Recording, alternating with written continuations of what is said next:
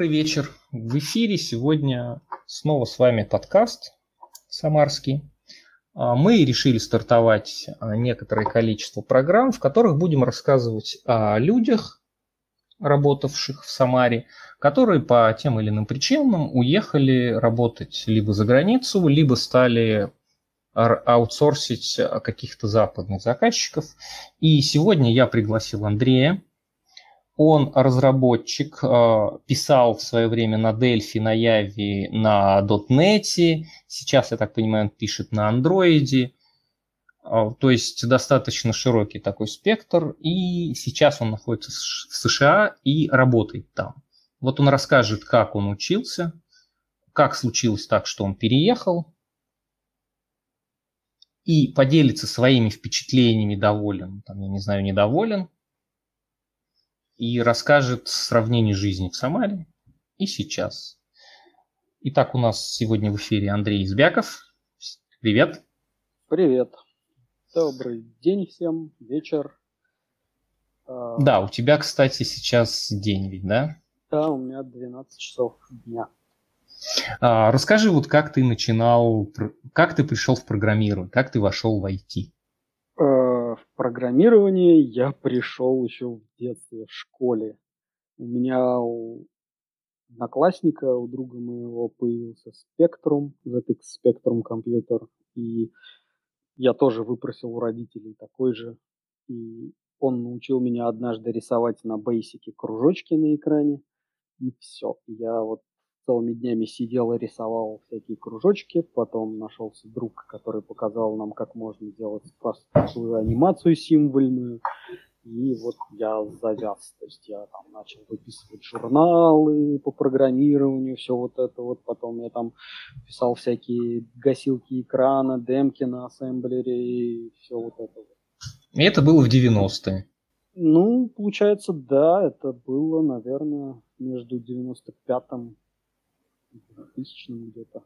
Вот, потому что началось это все еще в школе, а потом я поступил в институт, я пытался поступать на программирование в политех, но не добрал один балл, и в итоге я поступил на химико-технологический факультет, кафедру автоматизации производственных процессов. Так что прямое образование у меня высшее, не совсем профильное. Для обывателя это как бы все равно IT, но как бы для знающих людей я не программист, я не чистокровный программист, я инженер КПА, то есть контрольно-измерительные приборы и автоматика. Это микроконтроллеры на промышленных предприятиях. Вот, э, у нас конкретно была специфика, это нефтянка. ЮКОС одно время курировал наш факультет. Мы вот все вот эти вот нефтепереработка, ректификационные колонны, системы управления, всем вот этим вот теория управления, это был наш основной как бы, предмет. Вот. Э, ну, я вот лично я всегда меня интересовало программирование. Я больше как-то вот программирование. Вот около всей вот этой темы всегда были этими системами всегда надо было управлять всегда нужны были какие-то программы более высокого уровня, которые вот все это в одно собирают, и я вот как-то около программирования всегда был. Эм, Ты работал с Delphi? Ну, да. То есть я в институте у нас был Turbo Pascal, ну, как бы язык, на котором мы вот изучали программирование. Ну, мне там, я там особо ничего не изучал, конечно тому времени я очень хорошо разбирался в программировании. И потом уже вот, чтобы что-то делать именно вот под Windows, под DOS, я поставил дома себе Delphi, ну, естественно, на то время ломаный. Вот. И что-то там писал-писал, потом закончился. И ты пошел ну, на свое первое место работы. Ну, в, в принципе, да. То есть, если не считать там всякие побочные подработки, я еще там на третьем курсе начал работать, но это не было связано с программированием. То есть, там это, скорее всего, админство было. То есть, я там поддержкой компов занимался, там чисткой, установкой винды, всякая такая мелочь. Про это, ну, просто смысла, наверное, нет говорить. Всех такое было. скорее всего. Вот. И на первую работу после института я устроился в компанию ЗАО МПЦ «Спектр». В Самаре она до сих пор существует. Я не знаю, где сейчас находится, но раньше она была на пересечении заводского шоссе и 22-го партсъезда. Компания занималась разработкой всяких железяк. В частности, основной, наверное, их проект был это, а, как же называлось, это система для железной дороги. Вот из головы прям вылетело название, ладно, не важно. Вот. И там очень много было электронщиков, они делали всякие ну, как бы электронные вещи, и с этими контроллерами надо было работать. И вот я на Delphi писал программы, которые там управляют какими-то железяками. Э, я не знаю про проект, про эти есть смысл говорить. Потом я стал искать более денежную работу. Я пошел на курсы генезиса знаний. Тогда была такая там очень хорошая компания. Она и сейчас, насколько я знаю, есть. Ну, насколько я знаю, она сейчас уже ничего общего с тем генезисом знаю не имеет. То есть они юридически вроде как полностью разошлись. Ну, может быть, не знаю. Вот, я прошел курсы по Java. Ну, как бы технические курсы, они были такие. То есть я, я туда ходил для галочки просто потому, что все, что они там проходили, было проще там сесть и за, не знаю, там за пару вечеров дома попробовать. Потому что там, в принципе, ничего такого не было. Там базовое программирование, там, ну, какая-то специфика Java, условная, которую ты прям вот читаешь из этой книги, какая там библиотека, Java, по-моему, и все. В общем, а, тебе было легко. Да, вот, по итогам курса меня, мне предложили работу, я, соответственно, начал работать, там было веб-приложение, то есть там JavaScript, э, JBoss, Страц, Spring, по-моему, был. Ну, такой вот, в общем, веб-часть. Потом у компании появился проект государственный с э, социальным киоском, и встал вопрос о том, что нужно разрабатывать программное обеспечение, которое будет управлять железками этого киоска. Ну и мне сказали, что типа вот надо сделать вот это, на чем ты это можешь сделать. Там, либо C-Sharp надо было делать, либо делать. Ну, я как бы на C-Sharp тоже мог это сделать, но я говорю, типа, я не знаю, C-Sharp я буду ковыряться, а Delphi у меня опыт есть уже, там, библиотеки какие-то были наработаны, там, работа с компартами, я не знаю, прочее, именно, которые я писал для себя и постоянно использую. Вот. Ну, говорит, ладно, окей. И я начал на Delphi разрабатывать проект, который управляет вот этим вот киоском. А какой это год был? Ну, соответственно, это был примерно 2006, наверное, год, может, 2005. И уже для Самары ты разрабатывал киоски? Ой, подожди, я вру, какой шестой? Нет, наверное, где-то после седьмого, может, восьмой год, вот так вот. 2008 где-то так. Да, для Самары. Ну, я, там как бы была веб-часть, а я разрабатывал именно ту часть, которая управляет вот самими железками в киоске. Просто киоск это что такое? Это комп, это э, купюроприемник, э, два кардридера бесконтактные, магнитные, с банковскими карточками. Э, что там еще было? Чековый принтер, э, сфера, так называемое, это устройство, которое ну, заведовало безопасностью вот самого киоска. То есть там watchdog таймер, э, датчики открытия закрытия дверей, там, ну, вот это вот все. И вот это вот все нужно было как бы сводить в один комплекс и плюс еще экспортить в веб-интерфейс, в Explorer. Потому что сам киоск это было веб-приложение, и оно должно было уметь управлять, там, например, купюроприемником или получить данные с карточки. Вот. Долгое время я занимался этим. Потом я опять начал искать более денежную работу. К тому времени я уже женился, собирался быть ребенок первый, и я попал по знакомству в iCertainty. Вот. У меня старый знакомый там уже работал, он меня привел, я прошел собеседование, но оно такое тоже было немножко облегченное, видимо, из знакомства. Вот. Э, там, значит, я занимался ASP.NET, то есть это сайты в основном были, много SQL сервера. Потом компания начала разрабатывать мобильные клиенты для, для своих клиентов. То есть сначала это был Windows CE Mobile Edition, который, а потом появился Android. И мы стали писать на Java под Android. Прошло какое-то время, пошли разговоры. Ну, компания Uncertainty сама была зарубежная, точнее даже не так. Она была самарская, но это было в некотором смысле отдел разработки зарубежной компании американской. То есть юридически ну, представительство. Ну, ну, не представительство, они как бы юридически разные. Просто вот, скажем так, вот владелец американской компании встретил владельца русской компании, и они договорились, что вот они будут работать. Но вот русская компания, она работает только на него. То есть технически мы были отделом разработки вот, американской вот. Э, у нас там было несколько человек, которые еще хотели уехать, и вроде как им обещали, и меня тоже спрашивали. Я говорил, что да, типа вроде интересно.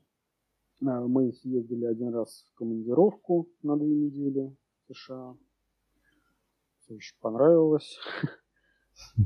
Потом... И ты серьезно задумался о том, что не уехать ли мне туда ну, окончательно? Скажем так, я до этого не планировал и не думал об этом совсем. Но после этого я задумался, что может быть имеет смысл попробовать, посмотреть. Потому что если вот эти вот все предложения действительно выльются во что-то серьезное, и мы действительно поедем, то грех будет просто не попробовать. Я никогда себе не прощу, что я отказался от такого шанса. Тем более, что, как, бы, как говорится, не 37-й год, э, меня никто здесь до батареи не прикует, я не понравится, я развернусь домой поеду. Все. Но при этом у тебя уже семья, у тебя уже ребенок небольшой, маленький, я даже сказал, да? Да. Мы когда поехали, Лехе, ну, ребенок его зовут Алексей, было, по-моему, 4 года. А в сад он уже, кстати, ходил? Ну, Самаре, да. В Самаре, да. Даже, вот, наверное, и... 5, 5 лет. Да, и съездил ты такой на две недели туда, посмотрел, как-то стал задумываться, но я так понимаю, что предложений не поступало еще.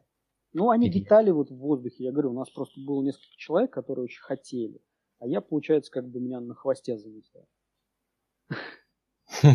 То есть я как бы после поездки хотел попробовать, но вот чтобы я прям вот мечтал, вот и просто э, другой коллега мой, он очень хотел, но ему не повезло с лотереей, он не получил визу, и он уволился и пошел другим путем. Он сначала уехал в Москву, потом уехал в Англию, а потом сейчас он работает в Фейсбуке в, э, в Сиэтле. Он в Англии, он тоже в Фейсбуке работал, но в итоге ему что-то в Англии не понравилось. Погоду, наверное. И он уехал в солнечную Калифорнию, да? Ну, видимо, да. Да, погода, говорит, там отвратительная. Плесень везде в домах. Цели он своей, короче, добился. Да, но он мечтал, то есть он вот прям хотел. А я, ну, так получилось. Ну, а как у тебя вышло? Тебе говорят, Андрюха, давай-ка, вот знаешь, переедь завтра в США. Такой. Ты такой, ну. Не, ну, там, видимо, просто как бы вот эти люди додавили хозяина компании, он уже всерьез начал этот процесс, и как-то в один день меня вызывает директор самарской компании говорит, ну, ты что, ты едешь или не едешь? Я говорю, ну, я понимаю, что ты меня спрашиваешь. То есть вы сейчас запустите проект, проект вот, все эти вот деньги заплатите за оформление, за визы и все такое. А, а я потом скажу, а я передумал. Нет, такого не будет. То есть, если вы запускаете, то я еду по-любому. Он говорит, ну хорошо, ладно. Ну и вот с этого момента я начал, они, значит, запустили процесс в США, и я стал ждать всякие документы и прочее.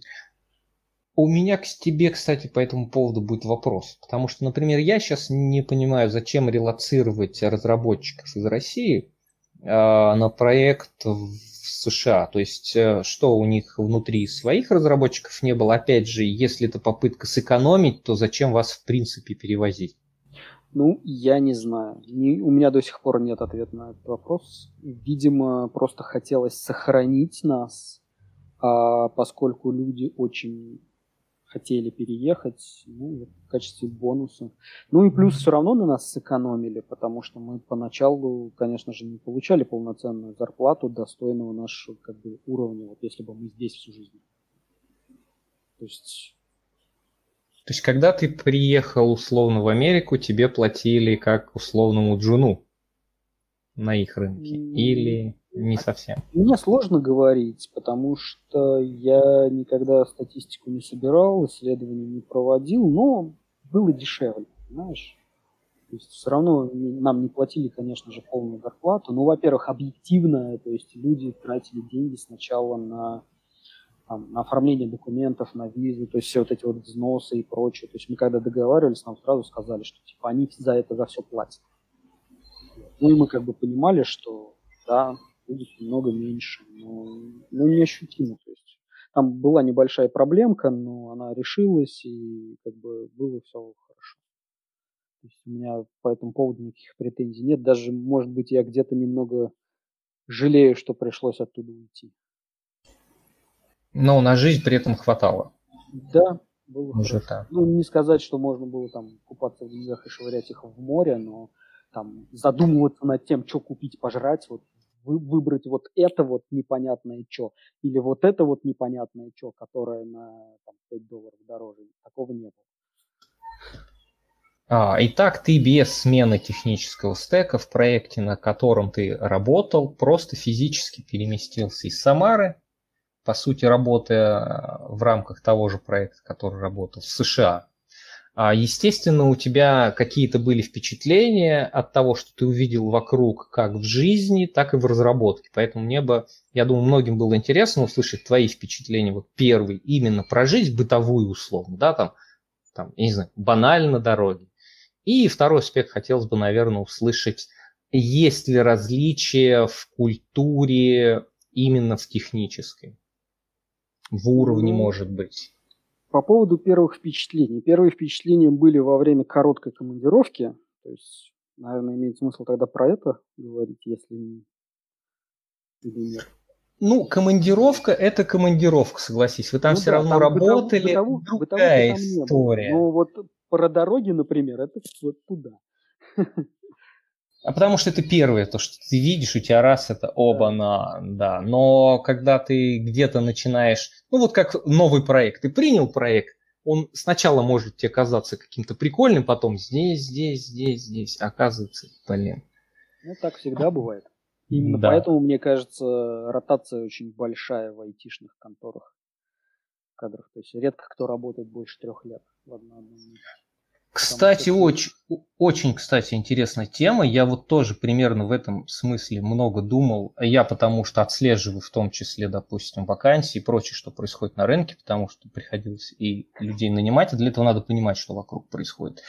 И вот я вижу от э, людей, которые занимаются с кадрами, типа, ну если там он раз там в два года меняет место работы, ну что-то, наверное, ну нам что-то он не нравится при этом смотришь резюмешки там многие людей, а да, это там от года до трех, это можно сказать, что стандартное время работы.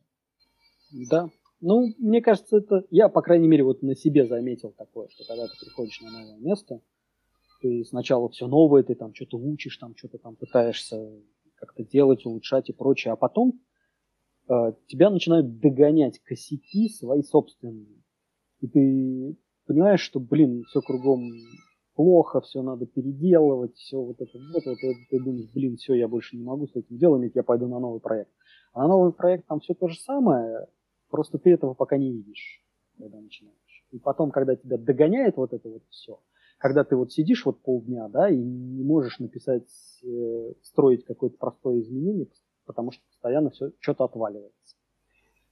И ты а если... Можешь, и ты не можешь сказать начальству, какого фига ты там не можешь это сделать, потому что, в принципе, работа простая, и до тебя человек это сделал, но мы же код пишем для людей, то есть э, если ты читаешь легко код и понимаешь, что там написано, это не ты такой крутой, это человек, который его написал. Вот. И вот когда такие вот вещи начинают зашкаливать, тогда люди начинают искать другую работу. И мне кажется, вот период три года это вот критически. Угу. Ну, давай вернемся немножко в твои первые впечатления. Именно не командировки, а когда ты вот приехал и реально прям начал жить. Ну, когда мы только приехали, было достаточно сложно выделить какие-то впечатления, потому что вау просто зашкаливал. Вот вообще. Там. И мы ничего не понимали, и что куда идти, что надо делать вообще. Ну, я, по крайней мере. Хорошо, что в компании были в основном русские. Я, кстати, вот несколько лет по-английски практически вообще не разговаривал. Вот э, но английский при этом у тебя был для чтения технической документации, да? Ну, для чтения технической документации, да, но понимаешь, он не, это не то же самое, что разговорный английский. В общем, разница очень такая большая. Потому что я вот помню э, три момента в своей жизни, когда я думал, что я начинаю понимать английский язык. Первый – это когда я в институте учился, то есть в школе я его вообще херово знал. Но в институте вроде как подучился, что-то там начал понимать, в аспирантуру экзамены сдавал, переводил, мне четверки ставили, там, пассивный залог, все вот это вот. Потом, э, когда стали доступны вот фильмы на английском языке, на дисках и все вот это вот, я понял, что я на самом деле английский не знаю, потому что я не понимаю нифига, что они говорят. Ну, я стал смотреть, там что-то там изучать, привыкать там на слух что-то говорить и ну, подумал, что я начинаю понимать английский. Потом я попал в Certainty, приехал хозяин американской компании, и разговаривая с ним, я понял, что я ничего не понимаю, о чем он говорит. Вот. Э, потом, через какое-то время, я привык, видимо, к его говору, не знаю, может быть.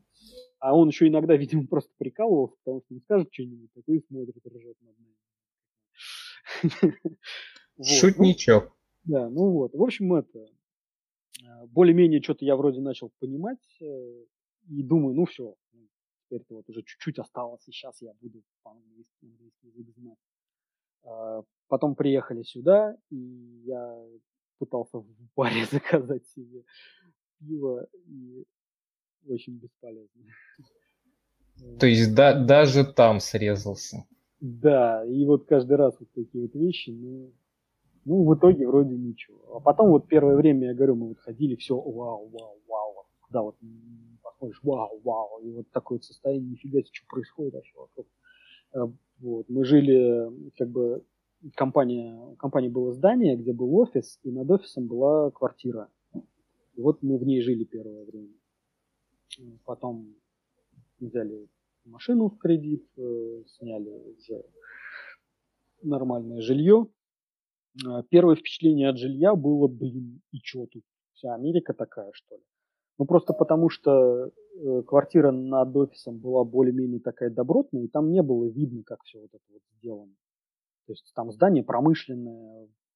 Я потом уже только понял, что это просто оно отделано так под кирпич, а на самом деле оно также сделано из говной палок, как и все.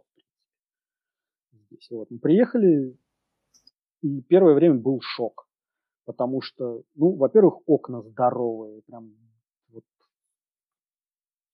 То есть мы жили на первом этаже, такое здоровое окно во всю стену, и, и все. То есть ты вот с улицы, если вот ночью идешь, не заметишь, ты в это стекло заходишь, и ты у нас дома.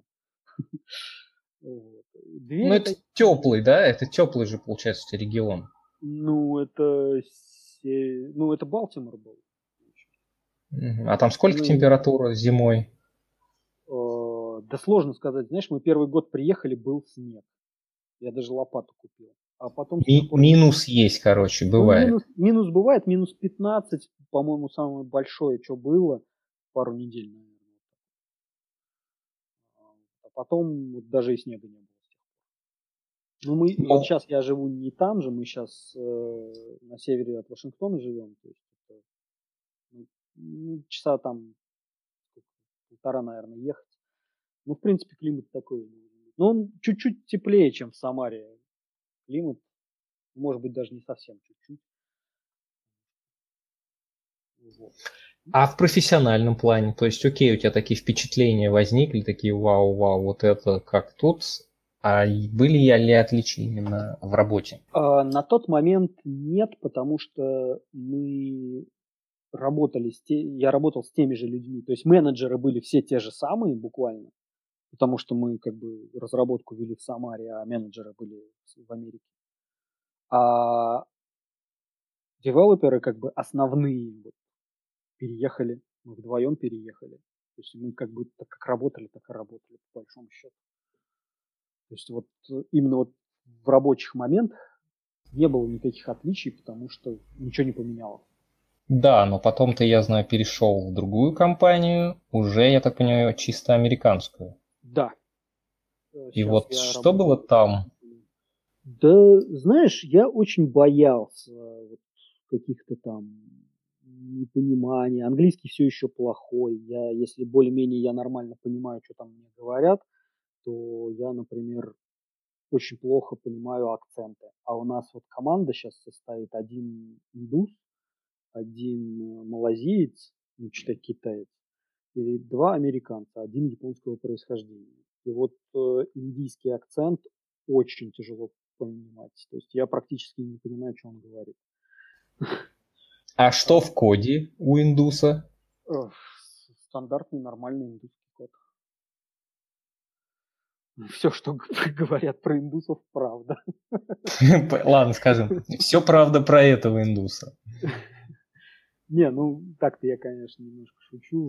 Ну, да, код плохой, но как бы большая часть кода, она написана не им. То есть там очень много legacy кода, и он просто ужасен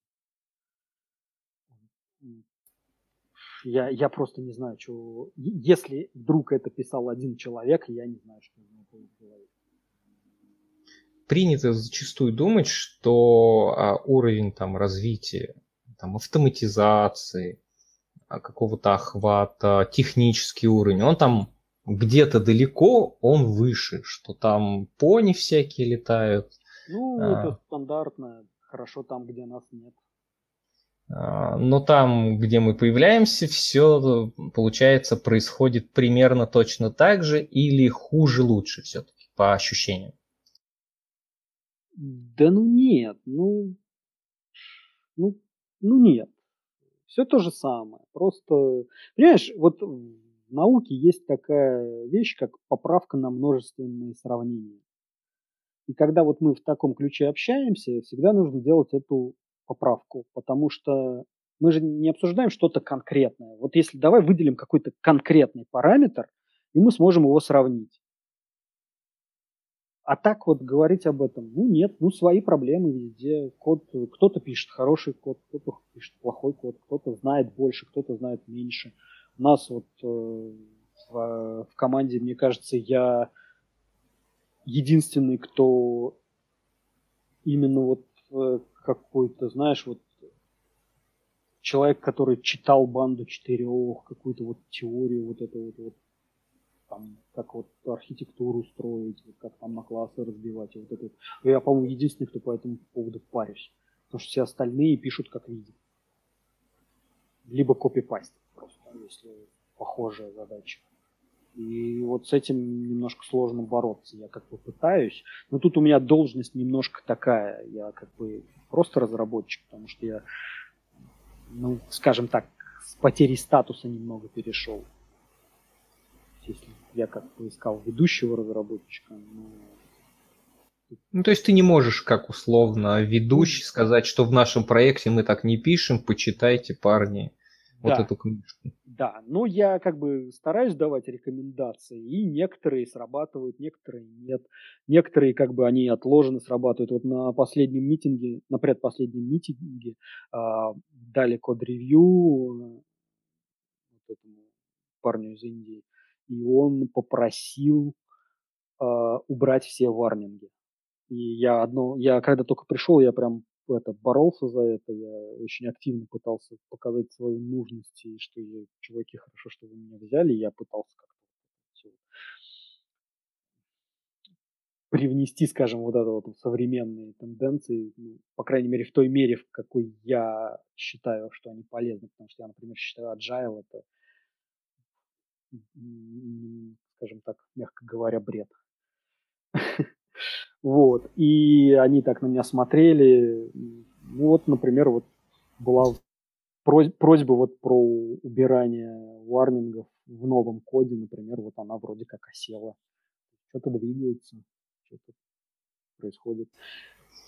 А наблюдаешь ли ты, вот что вокруг происходит? Потому что вот то, что ты описываешь, это контекст там какого-то одного проекта, и не факт, что это типичная какая-то ситуация. Может быть, там вакансии. Вообще, как-то ты коммуницируешь с теми людьми, которые вокруг, в, в профессиональном плане. То есть, можешь ли ты сказать, что там в Самаре, допустим, в среднем вокруг себя я видел там лучше, хуже по уровню вот сравнения именно людей, которые вокруг тебя работают, но не на твоей работе, а с которыми ты встречаешься? Ну, опять же, тут Э, о каком уровне идет речь. Вот, например, э, нас вот э, Дейл, он как бы инженер, он работал в IBM, он знает специфику именно вот электронную нашу всю, и он, он пишет программы, но вот именно вот как бы код, который он пишет, я, там просто есть, он на C-Sharp пишет, или там программу управляющую. И я вот видел его код, я считаю, что он плохой.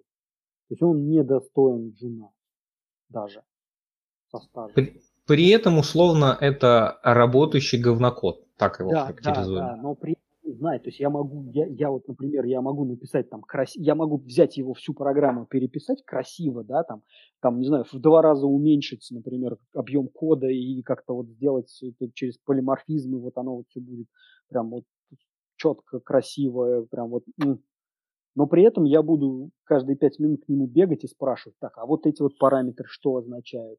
Не в смысле вот в коде, да, а в смысле вот, вот идет сигнал, вот там, я не знаю, там 5G, например.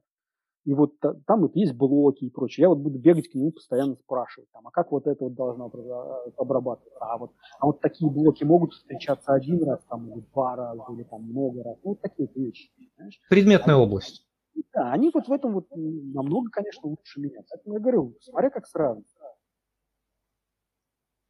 А, ну, все равно, даже вот когда ты это описываешь, все равно у тебя есть какое-то позиционирование. Поэтому я считаю, что любой человек может, посмотрев, сказать, что да, я считаю, что я делаю вот это лучше. Но, собственно, вот как ты сейчас это сделал, по мне это вот показательно. То есть ты, с одной стороны, вроде говоришь, что ну а как это оценивать, но при этом, с другой стороны, ты тут же смог спозиционировать, что код говно, то есть ты код пишешь лучше, но человек лучше сечет в предметной области, и, в принципе, я так понимаю, больше никого и сильно не интересует, говно ли этот код или не говно. Главное, что вот на этой железке он работает, и работает без, видимо, серьезных каких-то сбоев. Ну, или сбоит. Да, да. Так всегда. Это угу. Потому что джуны, которые пишут, допустим, вот чем говнокод вот для меня плох, да, когда я вижу джу, джуновый какой-то, я понимаю, что не предусмотрено это, это и это, сейчас это не выстреливает, но это выстрелит позже, потому что я понимаю там, что к этому проект придет.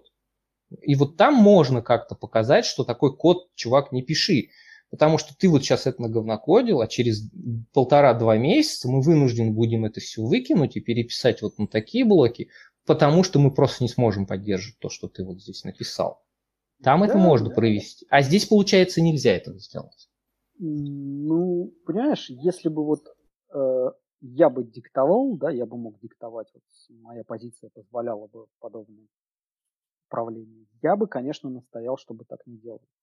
Ну, потому что подобные претензии всегда можно покрыть. Но оно же сейчас работает ты никак, никак ты не перебьешь вот это. Как, какой бы говнокод ни был, аргумент, он же сейчас работает, просто непобедим. И не нужно заниматься ранним да, проектированием и попыткой решить проблемы, которых может и не будет. Да? Ну, знаешь, на мой взгляд, вот э, сейчас э, вот эти вот, особенно опять же вот в такой вот богемной тусовке, там вот джуны, медлы и прочее, э, люди обсуждают это, как будто это что-то ну, такое вот реальное, потому что в действительности джун, мидл, сеньор и прочее – это условное разбиение, которое свое в каждой компании. Вот по-другому быть не может. Вот ты не можешь провести э, грань, что вот, вот ты вот сегодня вот ты джун, а завтра ты вот проснулся или ты там взял и прочитал там вот какую-то книжку или узнал какой-то факт об управлении памятью или еще что-то, и ты хоп и стал минимум. Так не бывает. Это, ну, сам понимаешь, бред. Нельзя вот, не, не бывает такого, что вот человек, вот он, ребенок, ребенок, ребенок, потом хоп, ему стукнуло 18 лет, он раз взрослый. То же самое и вот с этими всеми. Это такие вот абстрактные рассуждения, поэтому, ну, ну, ребенок или взрослый не абстрактно, согласись. Это ты всегда можешь посмотреть опыт, не опыт у человека. То есть даже человек, который уже много лет, он может ведь быть по уровню, ну, жизненному достаточно низкий, потому что если у него не развивался. Ну, да. да, я про это и говорю. Поэтому, поэтому это вопрос опыта. А опыт ты видишь всегда, на мой взгляд. Да, а опыт, он тебе, опыт твой всегда будет тебя вести в какой-то степени к овер-инжинирингу. Потому что там, где человек неопытный будет, грубо говоря, херачить то, что он видит, ты задумываешься, а что будет, если? И это приводит тебя к некому овердизайну всегда. И тут как бы вот нужно, видимо, как-то опираться на управленческие пожелания и прочее. Просто в данный момент вот у нас, мне кажется, начальник такой вполне более чем даже адекватный, он, он не лезет в технические вопросы. То есть, если только у нас какой-то конфликт происходит, и мы не можем решить, что делать, тогда он, конечно, ну и то он старается устраняться, то есть вы между собой договоритесь. Вот. Потому что диктовать, как это делать, ну, не знаю. Смотри, у меня к тебе такой вопрос.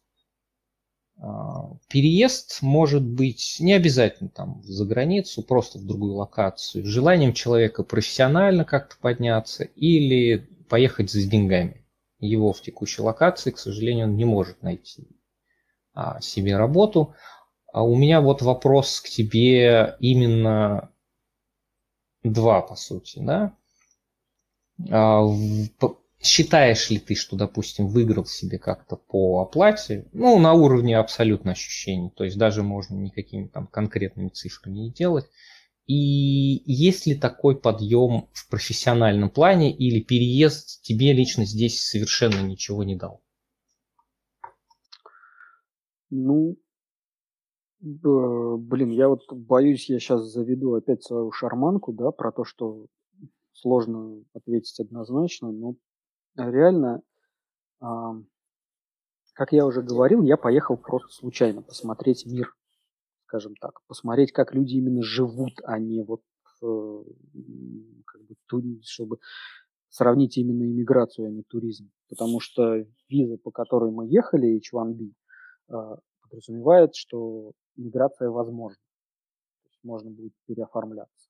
И это вот, кстати, еще я забыл тогда сказать, это еще один пункт, почему мы получали меньшую зарплату потому что в перспективе нужно было оформлять грин-карту, а это тоже стоит денег, и это тоже нам обещали оплатить. Вот.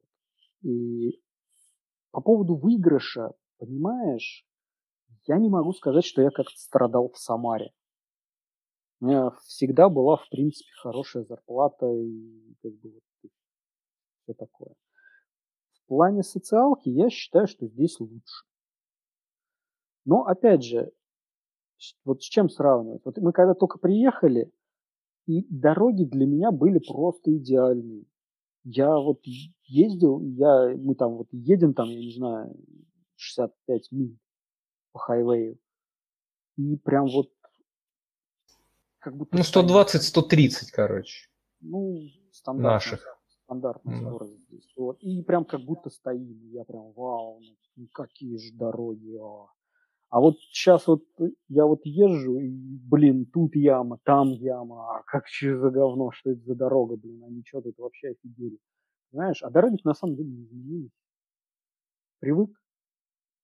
По поводу выигрыша по деньгам сравнивать тоже очень сложно, потому что, безусловно, я выиграл по деньгам в несколько раз.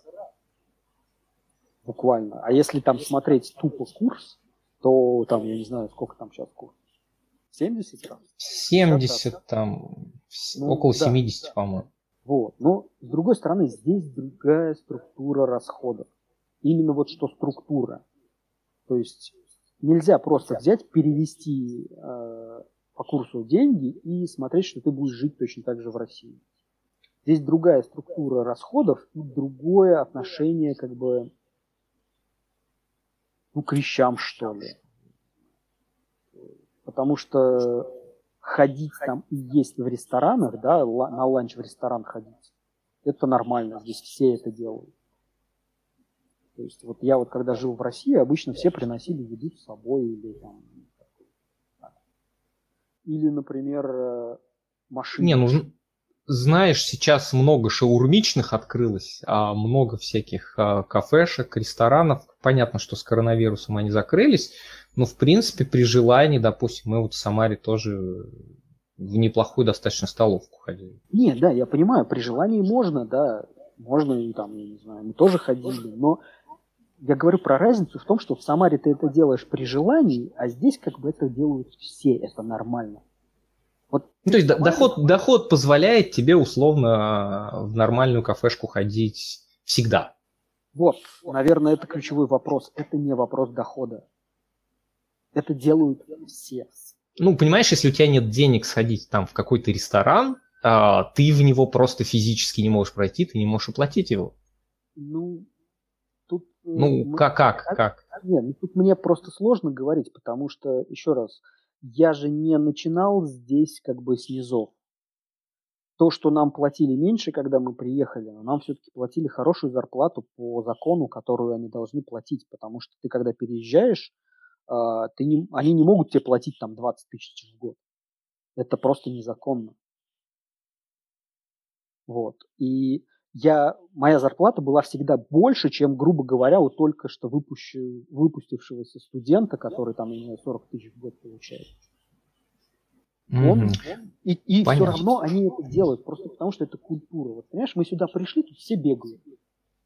Вот ты вот выйдешь на улицу и обязательно увидишь кого-нибудь, кто бежит. Это, здесь это нормально. Вот в Самаре я бы вот в жизни бы с утра бегать не стал. Ну, на набережной люди сейчас бегают. Хотя да, бы ты, на набережной. Да, ты можешь, если хочешь. Ты можешь там как-то заставить себя. И ты будешь чувствовать себя стрёмно, блин.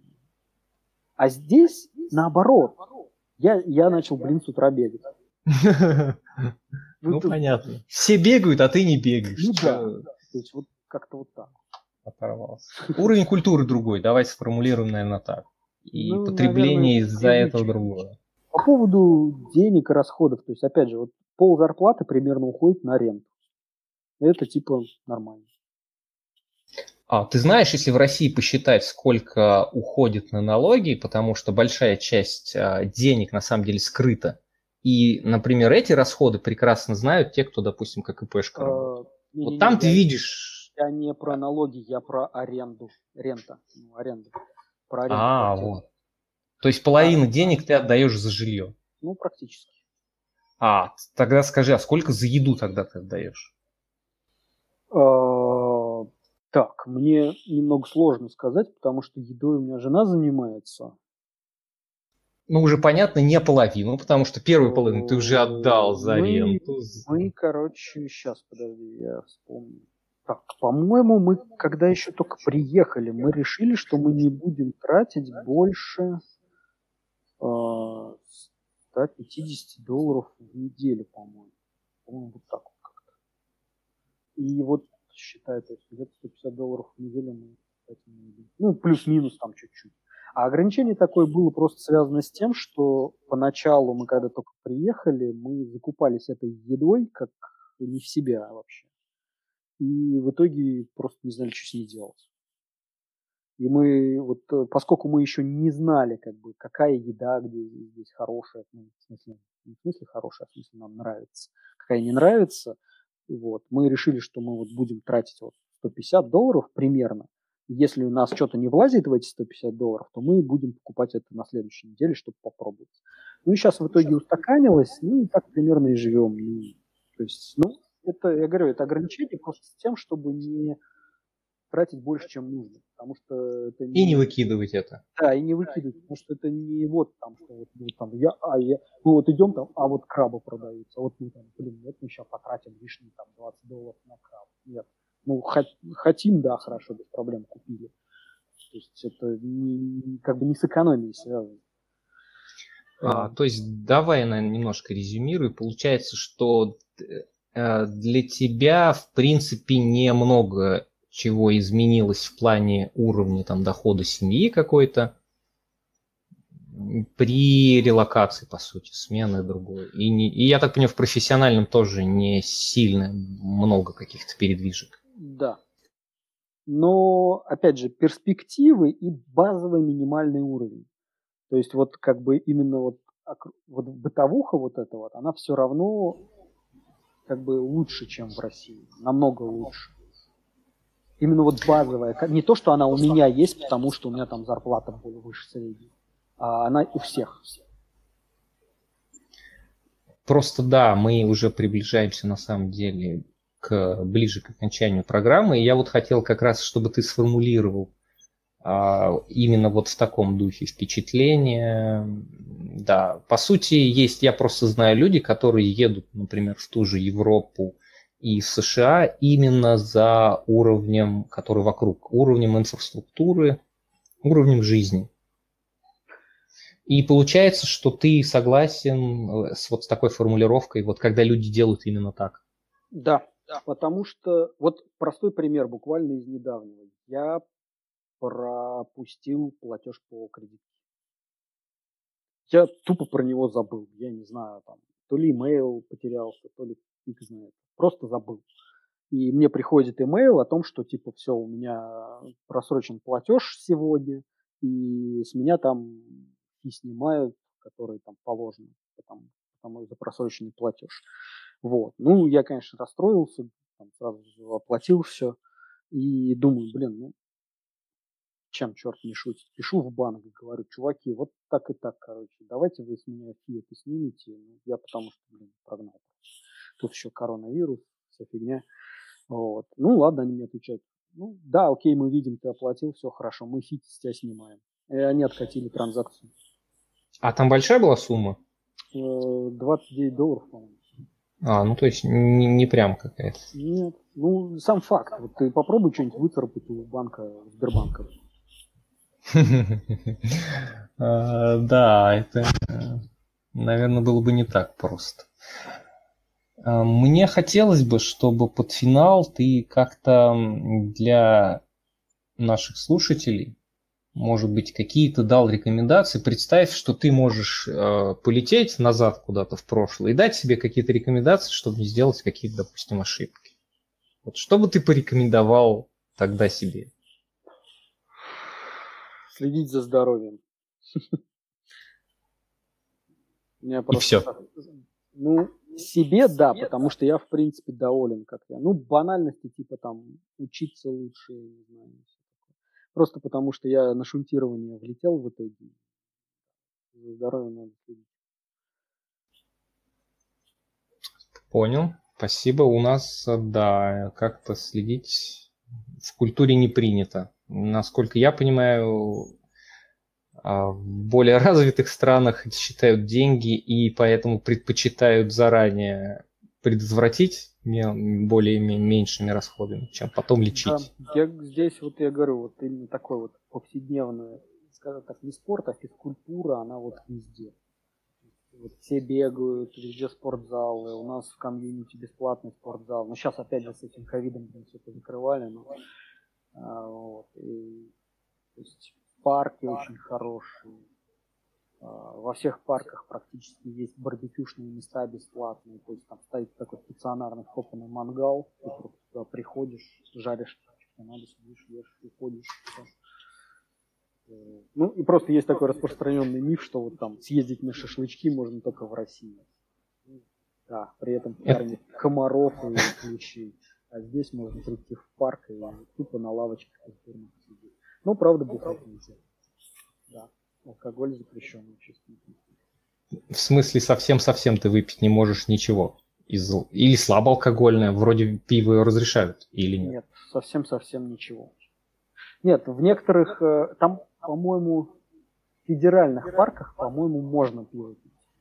Но я ни разу не видел, чтобы кто-то это делал. Ну и опять же, что значит нельзя? Ну, тебе никто не мешает там как-то, я не знаю, перелить это, не пей на здоровье.